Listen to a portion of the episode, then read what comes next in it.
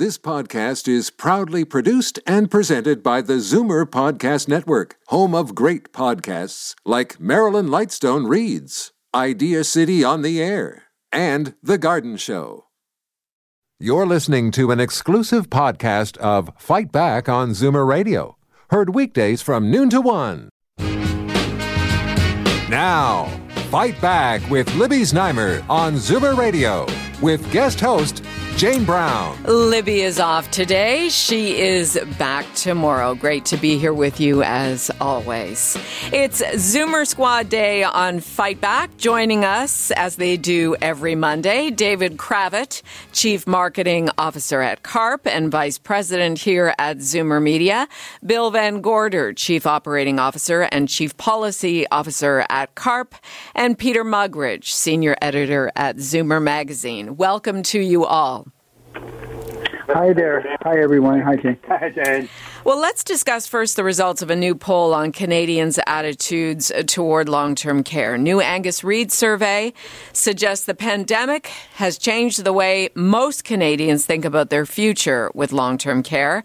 eighty percent say they, their views have changed toward long-term care since the majority of COVID-related deaths in this country have been in nursing homes. And more than half of the respondents say they personally dread, that is the language, they dread the idea of themselves or a loved one eventually living in long-term care. Uh, David, as upsetting as all of this has been for all of us, these deaths in long-term care, really this is no surprise. Well, it's no surprise, and we heard this at a very visceral level in the uh, petition that we ran, that CARP ran to uh, replace Minister for Long-Term Care Minister Fullerton. In addition to over eight thousand responses, over twenty-two hundred people, two thousand people took the time to write their personal comments, and we had that verbatim in many comments. I am a senior myself, and I never want to go into a long-term. I'm afraid of this. I'm afraid of this for myself. I'm afraid of this for my parents, and I'm expressing it uh, using, you know, relatively clean and simple language. Some of the terms and some of the language was was quite uh, emotional and strident. So none of this comes as a surprise. Well, I mean, Bill, who who would want to go into long-term care after hearing the stories we've heard through the pandemic? Well, that's right. And even before the pandemic, we knew that almost ninety percent of the our members preferred not to go into long-term care. Uh, COVID has just exacerbated that uh, opinion, and now people are not just not wanting to go, they're afraid of going into long-term care. Mm-hmm. Uh, Peter, um, I mean, this is an issue that has horrified us all at the same time, but it has galvanized us, as David was uh, talking there about CARP members expressing their concerns and fears and frustrations about long-term care. It, it makes you wonder if long-term care, or even revitalizing it or changing it in some way, is the way to go as we move into the future. Yeah, well, Jane, an important part of that survey was um, the number of people who um, not only prefer home care but are now willing to pay for it, and and that's a huge breakthrough. Uh, before people, you know, may have just said uh, home care seems like a preferable option, but not many would would uh, back it up with dollars, and and now uh, over seventy percent of Canadians said they're they're willing to pay up for home care. And and I think that's a big switch, uh, and and it's probably brought about by how disastrous the nursing homes um, responded to COVID. So um, I, I'm sure Bill's following that closely, but that that seems to be a, a, like a step forward in in CARP's Uh, battle to improve home care. Well, let's put that out to you, the Zoomer Radio listener. Um, you're living at home right now, be in an apartment, a condo, a house. Do you? What are you looking for in the future for your own care when you can no longer look after yourself? Do you want to go to long-term care, perhaps uh, w- a long-term care that has been overhauled? Or are you hoping you can stay at home with uh, whatever is required to stay in your home, be it nursing, staff coming in, um, modifications to your home so that you can live comfortably at home? What is your preference? four one six, three six zero, zero seven four zero, toll free, one eight six six, seven four zero, four seven four zero. So I guess the conversation now, David, is whether we move forward as a society and plan on uh, moving the emphasis towards home care, or do we overhaul long-term care? And that was part of this survey. Three quarters of respondents say significant changes, if not a complete overhaul, should happen in long-term care, though the responses were divided on how to do that. Let me just give you a couple of them. fifty-five percent say they would be willing to pay an increase of two percent in their tax rate to fund improvements to long-term care. Three quarters of respondents also say they would support making long-term care a fully integrated part of the public health system. David, your reaction to that? Well, I, I think it's uh, I think really it's a mixture of both, because I think you have to redefine long-term care as including and being the, the bedrock is home care. There's always going to be a need for a medical type of facility for very late in life, end of life, Uh, severe comorbidities, dementia, and so on. There's always going to be a point at which a, a small number of the population cannot continue to age at home.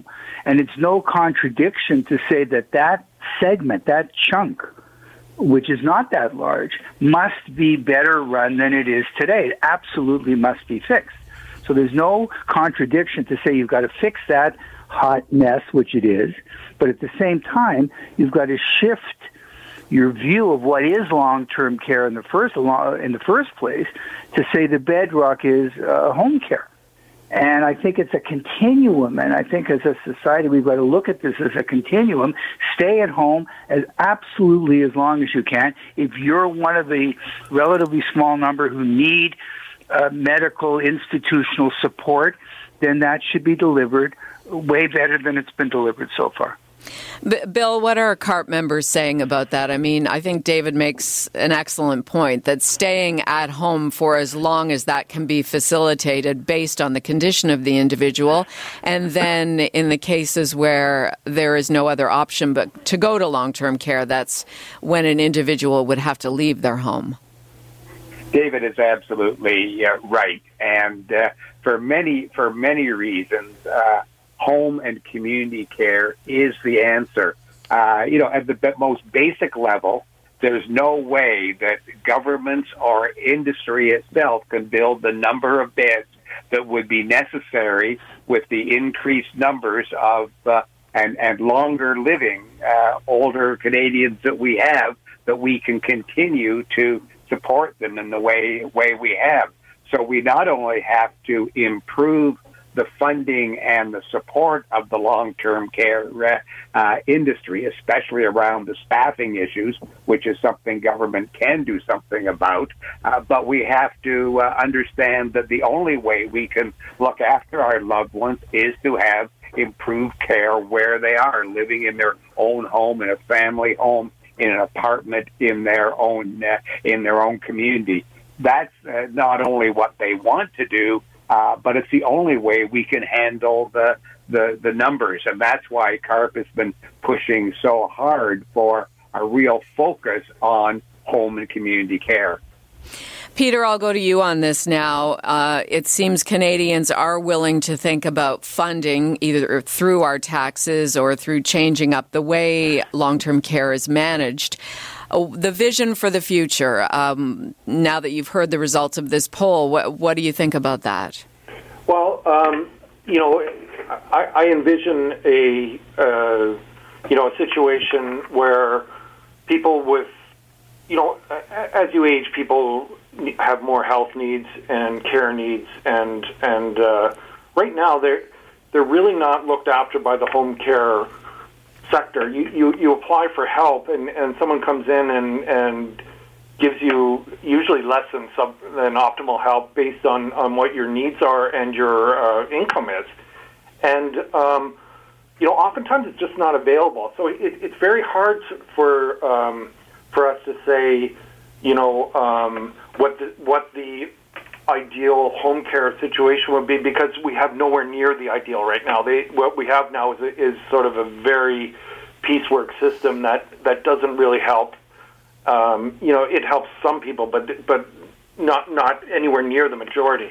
So so we need to rethink that from a governmental level, and and, and sort of get Canadians um, not only thinking about how they can take care of themselves to avoid the need to go into home or community care, but also um, they they have to figure out how to deliver it to the homes, and, and that's going to be a huge, huge challenge. And uh, I'm not sure any of the governments are there yet. Bill, would you would you say the governments are even close to being there?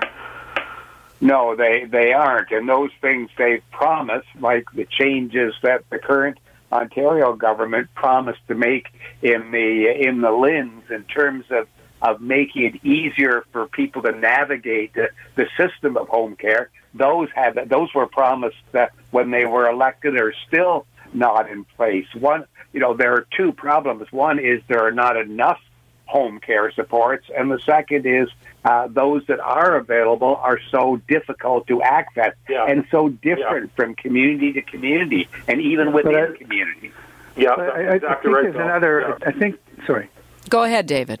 I, I think there's another angle to this too. And Peter said earlier, people are more willing to pay. But I think it also starts with people having to switch their focus, the public, to a more conscious evaluation and plan for what home care actually means for them. Mm-hmm. Up until now, there's been a generic kind of, I don't want to go into a nursing home. That's not a new thought. That that existed long before the pandemic. Nobody was saying, oh, goody, I'm counting down the days in which I can go into a nursing home. Everybody always said, I'd rather age at home. But it was a kind of a vague, generic thing. They didn't really think too much about what that meant and what those needs were. And now they're consciously, we th- I think there's a need to start consciously planning. What does your home look like? What is the physical facility? What are your daily needs? Where are you going to get those needs met? Is it as simple as having your grown-up daughter or, or daughter-in-law come in and help you do the food shopping once a week and you don't need to pay for anything? Do you need a home care worker? What does that worker look like? What does it cost? There needs to be more sort of conscious strategizing around this, and I think that we're going to eventually be in a mode in which, you know, you're aging and you're living in place. We prefer to call it a CARP, not aging in place, but your home care plan and strategy becomes as, as concrete and specific as your financial plan. You can have a care planner as much as you're going to have a financial planner. And the industry is going to become incredibly diverse with a massive range of options. It's been estimated in the United States that the home care industry, all the different services, all the different products, all the different things, is now worth one hundred fifty-one billion dollars a year and is growing at a compound annual growth rate of thirteen percent. So there's going to be this dazzling range of choices and options and strategies, and the average person is going to need to or want to take a look at that a lot more systematically than they have up until now. I think you're absolutely right, David. Uh, you know, when, when I think back to decades ago when when uh, the grandparents of friends were having to go into long-term care, n- none of those individuals wanted to leave their homes. And in fact, I think until women went out into the workforce en masse, these older people would stay at home in multi-generational families and right. be taken care of by the younger adults in the home. So I I don't know whether because of that movement in the sixties and the seventies, it just wasn't tended to properly, the long-term care industry. And I'll just go around quickly to each of you on this. Uh, Bill, I don't know if, if, if we rushed into it and then the pandemic really brought out all of the faults in the system, or it was never really done properly to begin with.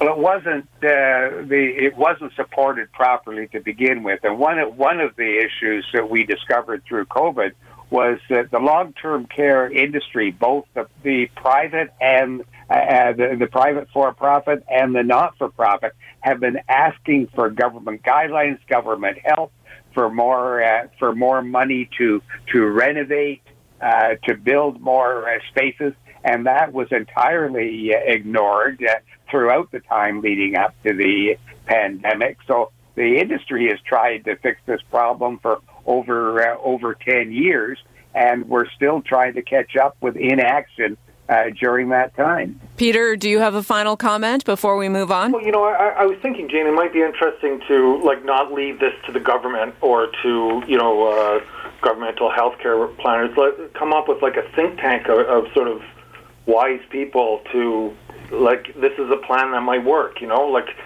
you know, uh, you know, uh, build it, in, you know, uh, sort of create plans for it first before we, we do it in dribs and drabs and it becomes a, another terrible system. Let's think about it beforehand. Let's put some real thought and uh, planning into it. And uh, when when that's done, then then maybe we can move forward. But I, I certainly am skeptical leaving it up to the government to solve this.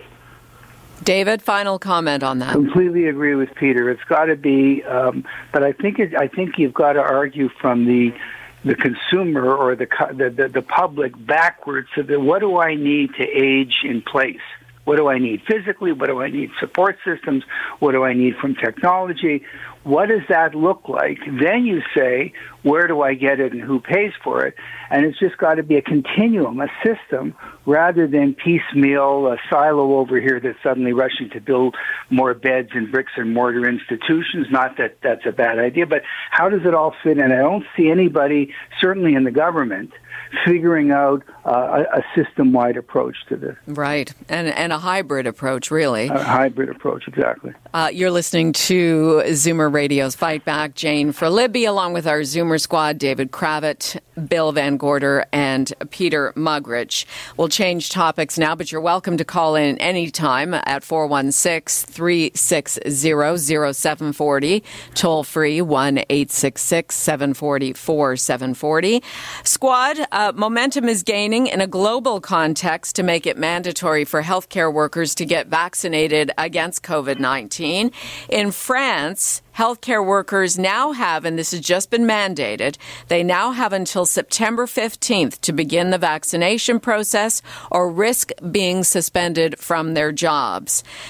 This leads to uh, the question and the push here in Ontario uh, for mandatory vaccines for healthcare workers. But will Premier Ford be forced to change his mind on this? Uh, I'll get your thoughts on this first, David. Well, I, I, there's no telling whether he'll be forced to change his mind. We, we've talked about this before, and we've agreed that it's, uh, uh, in my anyway, in my opinion, that it's just uh, crazy not to uh, require this. It's a perfectly reasonable requirement. It doesn't impede on your civil rights, because if you choose not to do it, no one's going to come and arrest you and force you. It just means you can't work in this particular occupation. And it's no different than a host of other occupational requirements, from credentials to equipment to, uh, to not passing tests to be licensed. It's no just another requirement. If you want to do this for a living, this is what you need to do. Bill, over to you on this. Uh, it's it's become quite a contentious issue. Uh, you informed us last week that long-term care workers in New Brunswick have been forced to get vaccinated. There's been no real backlash. Now we're seeing different countries around the world embrace this policy. Will it ultimately be accepted here in Ontario?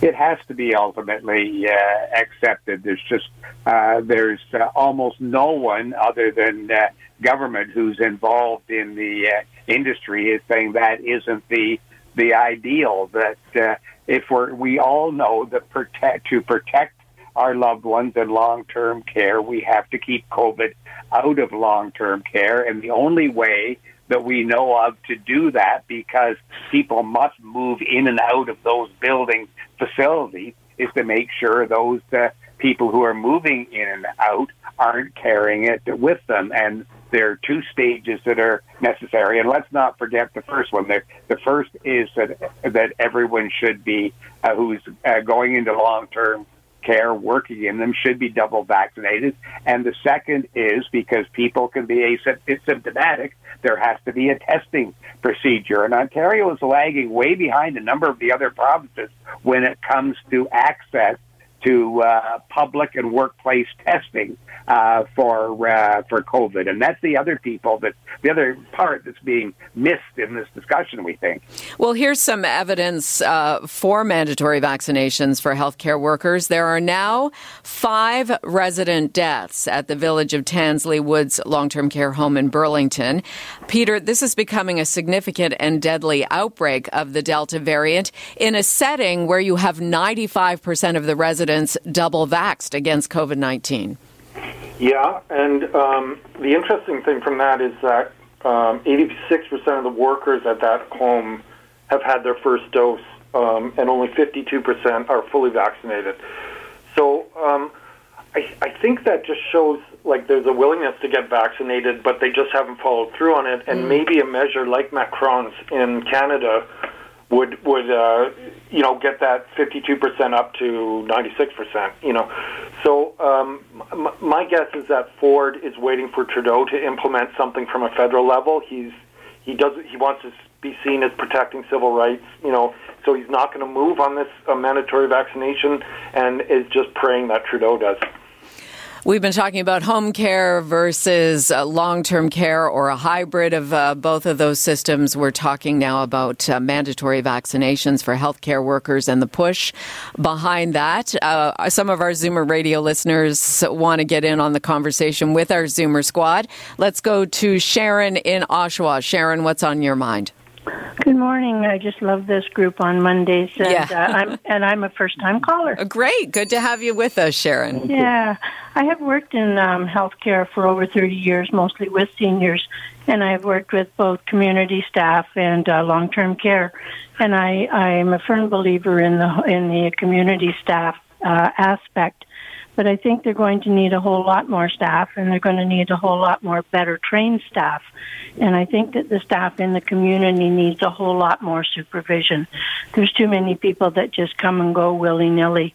And the scheduling aspect in the community is often very um, re- uh, unsupervised, and they don't allow a lot of time between clients to get to their people.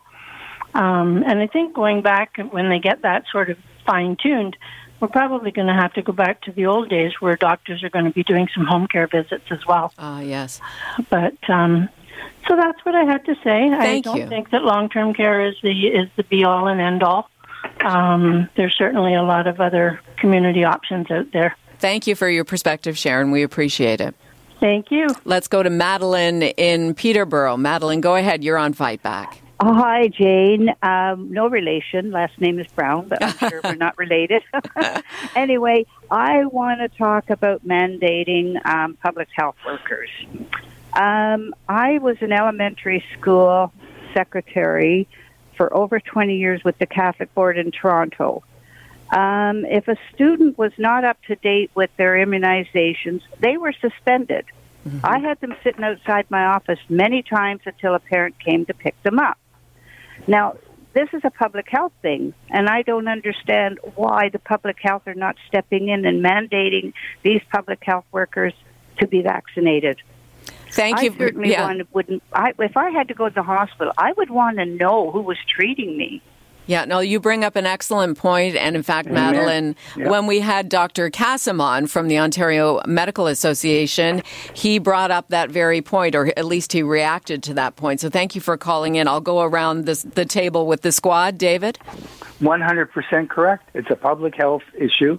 There is a means that exists in the form of these vaccines to up the level of per, uh, protection, never going to be one hundred percent. But there's no reason to not do everything we can. And uh, I think uh, the caller makes uh, complete sense. Completely agree. Bill, your thoughts? Absolutely uh, agree uh, also. In fact, when this issue first came up and we talked to our C A R P members about it, about it, almost all of them were surprised that it wasn't already mandated. They were horrified to think that uh, somehow this wasn't uh, being done. It was expected uh, that this this is how we would protect uh, people, and, and now the, the the question is, why wasn't this done right from the beginning? And Peter, to you. Well, speaking as a father who got a note home because uh, my son wasn't up on his vaccinations, uh, you know, I, I didn't think anything of it. I, like, I wasn't angry about it. I, I was just sort of, okay, let's get it done. Right. Uh, it, you know, it's my own mix-up, and uh, so we got it done. So I, I assume that sort of mentality will be present among people who are um, in, in uh, professions where they have to get vaccinated. They'll, they'll, it'll just be an irritant, but they'll do it. I'd like to uh, wrap up today's Zoomer Squad chat uh, with a story from the Olympics. Um, it's it's quite something to learn that there is a woman who is forty-six.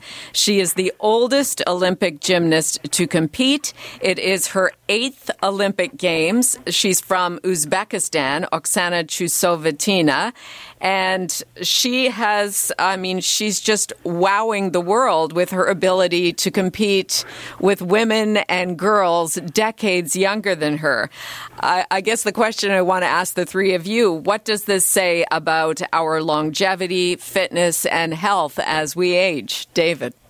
Just more evidence of what's happening. Uh, there are over ten thousand Canadians over the age of seventy who take part in recreational uh, ice hockey. At, uh, leagues. Uh, good for her. She's great. And bear in mind, too, Jane, that this is a sport, Olympic uh, uh, gymnastics for women, where you're you're considered old and maybe even washed up at uh, twenty-two or twenty-three. Right. Yeah, no, it is. It is phenomenal. I was, I had to, you know, look at it two or three times, Bill, yeah. before I was able to kind of digest it. Well, it certainly made me uh, made me smile when I think that uh, I have a, I have a daughter who's very athletic, who is older than uh, that uh, woman. We've we've really got to change our opinion of, of what's old. I'm not surprised uh, at at all. We're seeing it in all sports uh, uh, these days, as David uh, uh, said. It's just uh, it's the new world we live in uh, now, and I guess. Uh, I guess forty-six is the new twenty-six. Right. Peter, certainly an inspiration for all of us, uh, you know, as we age. And uh, our main goal, obviously, to stay healthy and physically fit. Yeah. And I, I think I'll put my floor routine on hold for a bit before. Yeah. Well, I still have hopes of making the seniors uh, L P G A. Sure. Why not, right? Right. Exactly. All right, guys. Well, have a wonderful last um, week of July, and we'll look forward to hearing your views on Fight Back next uh, Monday, which is a holiday, actually. Thanks, Jane. Thanks so much, Jane. Thanks, Thanks, everyone. That's our Zoomer Squad, David Kravitz, Chief Marketing Officer at CARP and Vice President at Zoomer Media, Bill Van Gorder, Chief Operating Officer and Chief Policy Officer at CARP, and Peter Muggridge, Senior Editor at Zoomer Magazine. Jane for Libby, she's back tomorrow. And coming up in the second half hour, while the majority of Canadians are in the process of becoming fully vaccinated, there are many people who are still hesitant. Are you one of these people, or do you know someone who's vaccine hesitant or an anti-vaxxer? Numbers to call, four one six, three six zero, zero seven four zero, toll free, one eight six six, seven four zero, four seven four zero. We discuss COVID vaccine hesitancy with a panel of experts next. You're listening to an exclusive podcast of Fight Back on Zoomer Radio. Heard weekdays from noon to one. Oh, no. Fight Back with Libby Znaimer on Zoomer Radio with guest host Jane Brown. Libby returns tomorrow.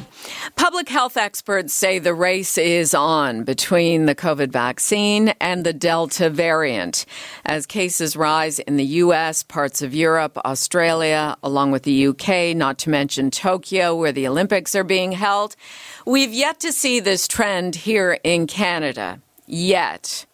We are leading the world in vaccination rates, with nearly eighty percent of eligible Canadians having received one shot of vaccine and more than fifty-seven percent fully vaccinated with two doses. Compare this with the United States, where just forty-nine percent of eligible residents are fully vaccinated with two doses. But the push is on to ensure the Delta variant does not cause a fourth wave in Canada.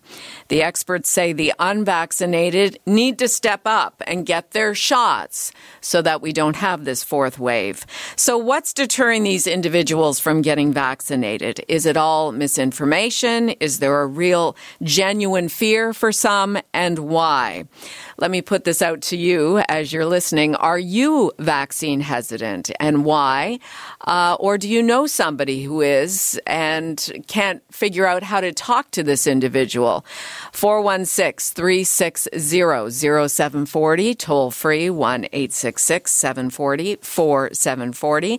Joining us to discuss, Doctor Susie Hota, Medical Director, Infection Prevention and Control at the University Health Network, and Doctor Gerald Evans, Chair of the Division of Infectious Diseases and Professor at Queen's University. Welcome back to you both.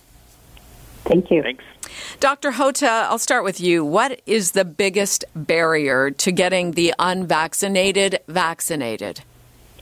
Uh, you know, I actually think it's a combination of things that continue, and they're much of the same uh, factors that were leading people to uncertainty in the beginning. So there is still not enough uh, access in some parts of the country to vaccines, or even to the booking and getting to the vaccines. That can be a challenge for some people. I think there is an assumption that we've made that all very easy for everybody, and perhaps in urban areas we've made it easier, but we still have some work to do there. There's the knowledge and understanding of how important it is to get vaccinated, what the vaccines are, so that people feel comfortable about the safety and how well the vaccines work, and the process that got us to developing those vaccines. And then there's a trust issue, and that's a really, really tough one, because there are many different reasons why people may have mistrust in the vaccines, in the way it's being rolled out, how they were studied, et cetera. Um, that I think is, is kind of interesting, but increasingly we're going to have to pay more attention to. Doctor Evans, what about you? The biggest barrier to getting the unvaccinated vaccinated?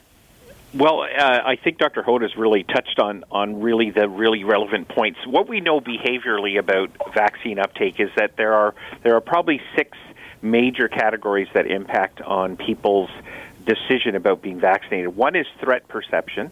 Uh, so the idea that you maybe perhaps might get it versus somebody who might say to themselves, well, I'll get it, but I won't get sick. There is, of course, the leadership issue, the trust that we need to have within leadership uh, that's leading the, the um, work towards vaccine. People look at individual and collective interests somewhat differently. Um, Doctor Hota mentioned science communication, which is a big one, and there's still a lot of unfortunate misinformation and even disinformation that's emerging, suggesting somehow that this is highly experimental and we really don't know how well these vaccines work and how safe they are. And then there's a lot of things like the social context we work in, within a family, within our norms, within our peer groups, et cetera. And then there's, of course, the whole issue of stress and coping. And under stress and anxiety, humans tend to sort of deviate to um, simple ideas that can create a lot of cognitive bias, meaning that they really uh, shortcut their way to uh, trying to make a decision. And that's not good, and, and that's really difficult to overcome. So. I- I do want to talk about some of the myths and have both of you debunk these myths for our listening audience. And by the way, we do have some Zoomer radio listeners who do want to get in on the conversation. First, though, I want to ask you both um, that we knew from the beginning, we were having these conversations late last year, uh, people wanted to wait. Some people wanted to wait. There were those who said, I will get the vaccine right away. There were others who said, I want to see how it's received b- before I get it. How much, Doctor Hota, is that playing into the current scenario that some people are still waiting? Yeah, I think there still is a little bit of that hesitation around um, how well do these work. And I think one of the things that did us a disservice in that area was the rapidly changing information that was coming out, particularly around AstraZeneca, but, you know, with other vaccines as well, as we rolled out so rapidly and got, um, you know, the kind of post-surveillance information that you want to get with vaccines. And that's made a few people a little bit uneasy. But it's a natural process, and it's important to keep monitoring. And I think that uh, it's overall very helpful for us to understand how they work. Doctor Evans, do we have individuals out there still waiting to see how the wider population reacts to the vaccine? Uh, I, I totally agree that there are certainly probably people who think that we haven't uh, used the vaccine in enough people. Um, if you look globally, we've administered over one billion vaccines around the world. Uh, here in Canada, those numbers are well up into the millions of doses. And I think if we, there was even a rare safety signal beyond the rare ones we've already seen, we would have seen that by now. So um, I, I do understand that people continue to think that they don't have enough information. But, I mean, we really have rolled out these vaccines with great success into billions of people around the planet, and we are not seeing any dreadful, terrible things popping up that would be unexpected. So it's no longer the guinea pig phenomenon. We are now vaccinating the general population and doing it safely and with great effectiveness. So let me ask you this question then uh, to our audience. Why would you still be hesitant to get the COVID vaccine based on what our experts are saying? Or why would a loved one or friends still be feeling that way? Uh, I'd like to hear from you. four one six, three six zero, zero seven four zero, toll free one eight six six, seven four zero, four seven four zero. Rhonda in Scarborough, welcome to Fight Back. What do you have to say today? Hi, good afternoon. Um, my name is Rhonda, and my nephew is a pharmacist, and I've been trying to convince him for over a year and a quarter to get a shot. Um, I am so fed up with him. Uh, he's telling me that he looks on the computer and he sees all the side effects from all the different vaccines in the world, and he's um, he's not going to get a shot. He's convinced his wife and his brother-in-law. And he's saying later in life that he'll probably get some kind of side effect and he'll suffer when he gets to be elderly. Can you please help me convince him?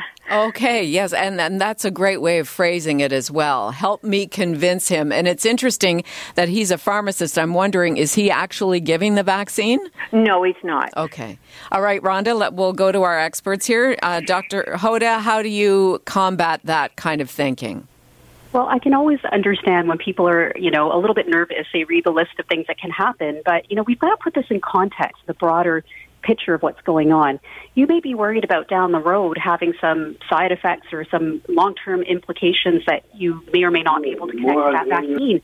However, you know, if you were not to protect yourself from getting COVID nineteen, you know, COVID itself has long-term health effects that we're hearing more and more about. So everything's about weighing those risks against each other and looking at the overall picture and what's the benefit to you to protect yourself from severe illness uh, and not ending up in the I C U or dying from COVID infection, uh, and also the population around you and helping our society come out of this pandemic. And, you know, when you do that, that kind of calculation, you know, clearly does tip over to the side of benefit. Um, so I, I guess that's how I would approach it, not to mention that we accept many risks in our lives, and um, we're okay with that because there's always some other benefit that outweighs it. So uh, I guess hopefully that might help you with a, a little bit with the conversation. And Doctor Evans, what advice would you give Rhonda uh, so she can talk with her pharmacist nephew and um, and feel that she's making an impact without upsetting him or insulting him? Yeah, it's hard to it's hard to expound further than my uh, unbelievably brilliant colleague Doctor Hota just did around how how one would approach this. But I will say that, you know, what the problem lies here is oftentimes a concept of threat perception, um, which can exist in someone and may be influenced very much by an individual interest. It's possible that this person has had some sort of identifiable life Uh, of someone he knows where uh, perhaps some kind of issue arose that was thought to be related to vaccine. If that's the case, that kind of anecdotal experience can override any kind of communication you can do, and it can make it very, very difficult to convince a person like that to take vaccine. I guess my, my favorite story right now is uh, I'm a guitarist. I, Eric Clapton's one of the world's greatest guitarists, way better than me, but he had a, a bit of a reaction when he got his first dose of um, AstraZeneca, and he's now expounding to everybody who listen to him, don't get the vaccines because I had this bad experience. And, and because he's a celebrity, uh, people attach something to that. That's an identifiable life that they can look at. So it is a challenge, Rhonda. I don't I don't envy you trying to do your best here, but there may be things that in our lurking lurking in the background that are influencing uh, your nephew's decision. All right. We need to take a quick break. I'm with Doctor Gerald Evans, chair of the Division of Infectious Diseases and professor at Queen's University, along with Doctor Susie Hota, medical director, infection prevention and control at the University Health Network. When we come back, I will get our experts to debunk some of the myths around COVID vaccinations, and I'll get to your phone calls as well. four one six, three six zero, zero seven four zero, toll free one eight six six, seven four zero, four seven four zero. You're listening to an exclusive podcast of Fight Back on Zoomer Radio, heard weekdays from noon to one. Fight Back with Libby Znaimer on Zoomer Radio with guest host Jane Brown. Libby is back tomorrow. We're talking about vaccine hesitancy with Doctor Susie Hota, medical director, infection prevention and control at University Health Network, and Doctor Gerald Evans, chair of the Division of Infectious Diseases and professor at Queen's University.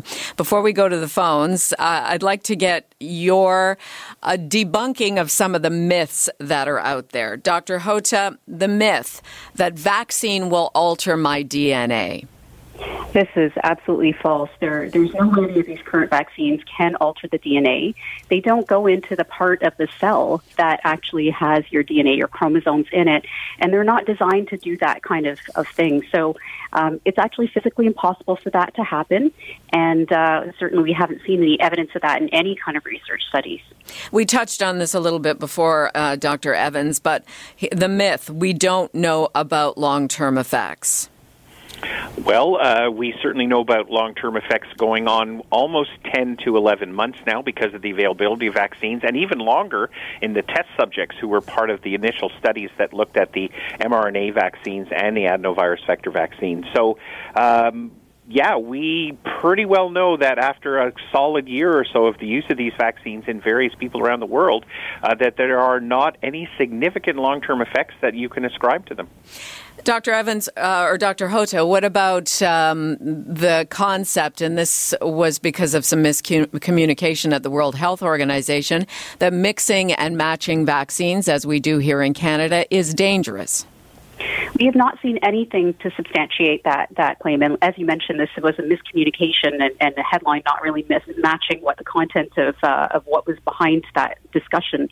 Um, and in fact, we're actually starting to see more evidence come out that your immune response seems to be improved if you're mixing some of these vaccines. So I think we're going to continue to learn more about it.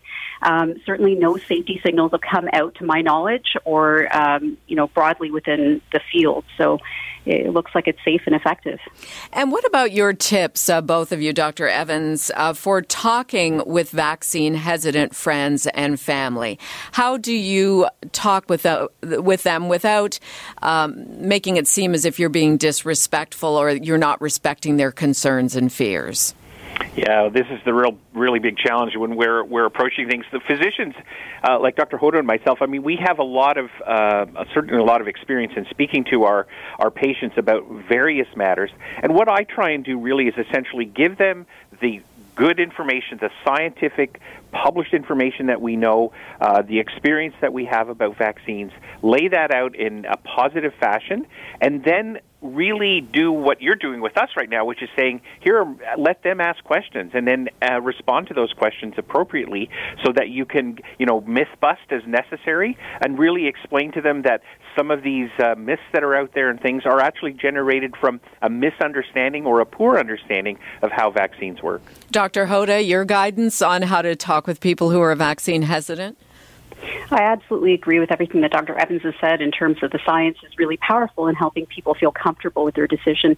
The other thing I'd add is, you know, I really just, I try not to make any assumptions that I know what's behind that, you know, concern or whatever the trepidation is that somebody has about getting vaccinated. You know, it's really important to start open and listen to everything and not assume that just because I've heard it a million times, this is what I do for a living, um, that everybody else knows all the information and, uh, and being there to, to answer the questions, even if it seems like um, something that should be obvious to some people. Vaccine hesitancy. Let's go to the phones. four one six, three six zero, zero seven four zero. Toll free one eight six six, seven four zero, four seven four zero. Jim in Scarborough, welcome to Fight Back. Oh, hi, Jane. Thanks for taking my call. Always enjoy the show. Great. Very much enjoying this one. I've been listening to your great guests, and the reason I phoned is I, I'm a um, Caucasian guy in his late sixties, and um, with a good education, and I have several friends. I wanted to raise the issue, uh, several friends who, who are anti-vaxxers, and I wanted to raise the issue of the influence of the media and culture. Uh, your your guests, you know, very highly intelligent people are using these uh, statements of logic. And what I see among some people I know is that they basically, it, I, I hesitate to use the word, but they get all their information from shows like Tucker Carlson and Rush Limbaugh, who is now no longer on the air, and other far right-wing Um, uh, you know, news media, and this anti-vax uh, stance is just one in a whole suite of ideas that they've virtually, uh, there's a film called The Brainwashing of My Father, and it exactly describes these two or three friends that I have. And no matter how logically, uh, you know, you present information to them, they are just not going to buy it. Excellently phrased question and comment there, Jim. And I know you're a first-time caller, so there's the bell for you. Thank you. I'll, I'll, I'll uh, throw your comments over to our experts. Uh, Doctor Evans, you first. Yeah, uh, he's really touched on an important point. And, and I mentioned at the beginning of, of the half hour that there are really six factors, behavioral science factors, that relate to uh, acceptance of vaccine.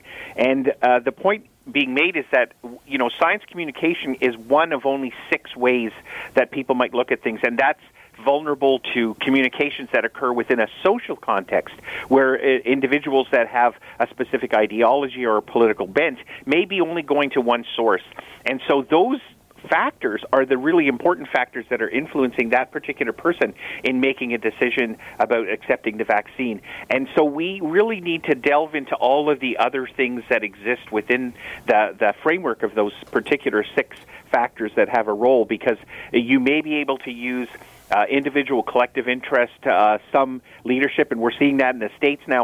Uh, I, I think everyone noticed about last week the Republican Party went did a one eighty on vaccines, and uh, as a result, vaccine rates are massively increasing now in all of the states where vaccine rates were incredibly low, simply based on that group uh, exerting a leadership influence on making people accept vaccines. Right, because uh, Doctor Hota, pol- uh, politicized misinformation has been a, a big driver of the mentality in the United States. It has. And, you know, there's this phenomenon where once you hear something and you kind of, um, you know, get a certain p- opinion from somebody you respect, politically or otherwise, you know, you anchor to that a little bit. And then it kind of begets other opinions that similarly reinforce that notion. And so it's actually very easy to go down a rabbit hole and get so far into something that it's hard to claw your way back up and see where, you know, the light is and where other opinions might reside. So, you know, it's it can be dangerous in some ways, um, getting too far into, um, you know, hearing some of these opinions and just looking at like opinions. But I did want to also touch on the fact that there's there are two sort of groups here. There are the people who are hesitant still and feel like they want more information, or they still feel a little bit nervous about making a decision. And then there's a smaller group of people who are, I guess, for lack of a better term, we call anti-vaxxer. It's a bit, I don't really like that term. It sounds very anti um, and negative, but, you know, people who are just really rooted on a phenomenon, they, they just do not want to go there, and it's much more difficult to sway individuals who feel so strongly about it. Um, and so, and that's hopefully a, a smaller group of people, but um, but it is still a significant number. And, uh, you know, I think if, if when you have people who are in a position of authority enforcing those ideas, It's it's a bit of a tricky thing to try and undo. Let's go to Zena in Toronto. Zena, you're up next. Go ahead. Okay, I have more of a question. Um, I have a son who's not been vaccinated, and it's not due to the vaccine itself. Is that he had a, a reaction, or he had a bad experience when he was in grade seven of somebody giving him the needle. So how would I approach him that way? Doctor Evans, uh, any guidance for Zena?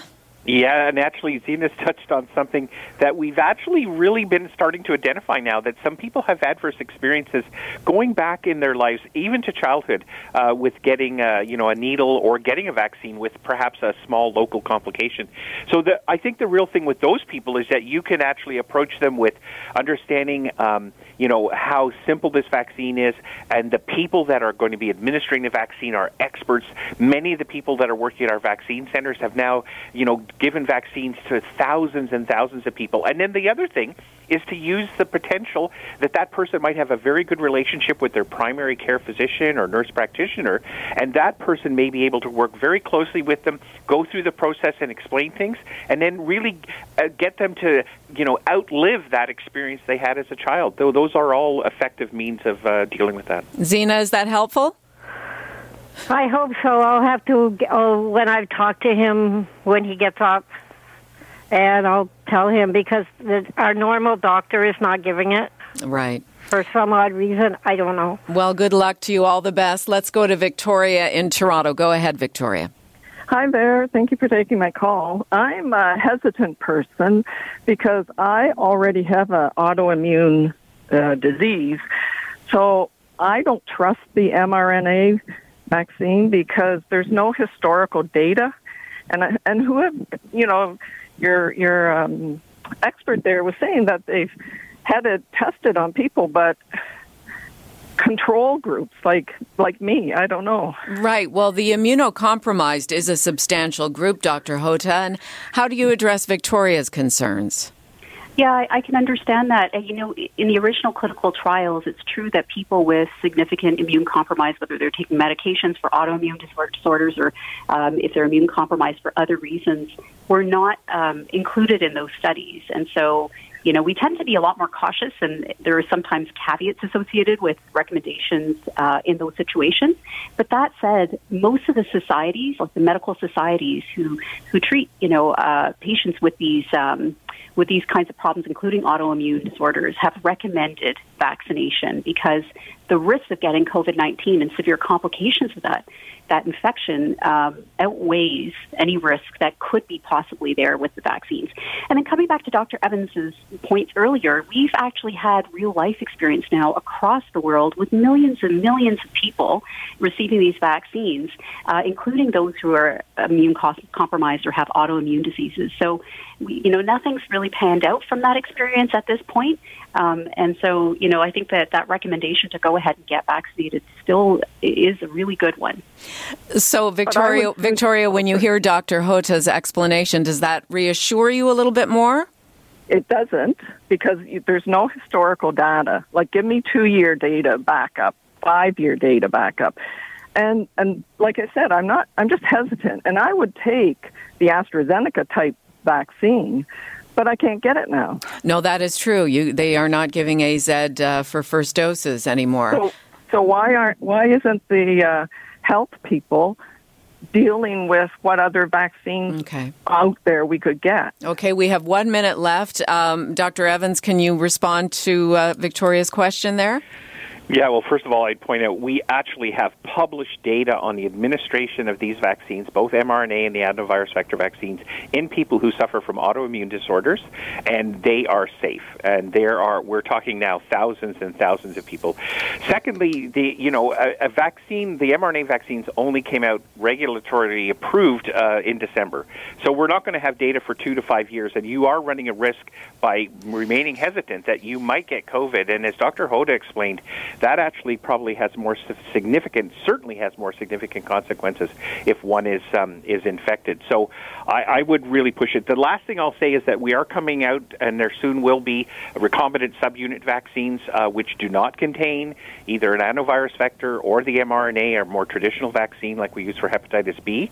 And it is possible when those come out, perhaps your hesitation will will drop off, and I would certainly encourage you to. But the mRNA vaccines really are some of the safest vaccines uh, around, and we've been actually you know, using them in some other infections for a, a few years now, if not decades.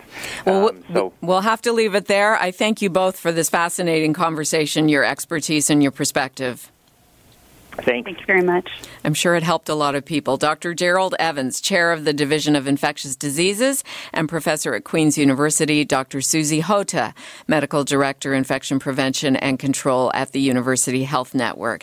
Jane, for Libby, Libby returns tomorrow. I will talk with you tomorrow morning on the Morning Zoom. And Bob Kompsik is next with your news. You're listening to an exclusive podcast of Fight Back on Zoomer Radio. Heard weekdays from noon to one. This podcast is proudly produced and presented by the Zoomer Podcast Network, home of great podcasts like Marilyn Lightstone Reads, Idea City on the Air, and The Garden Show.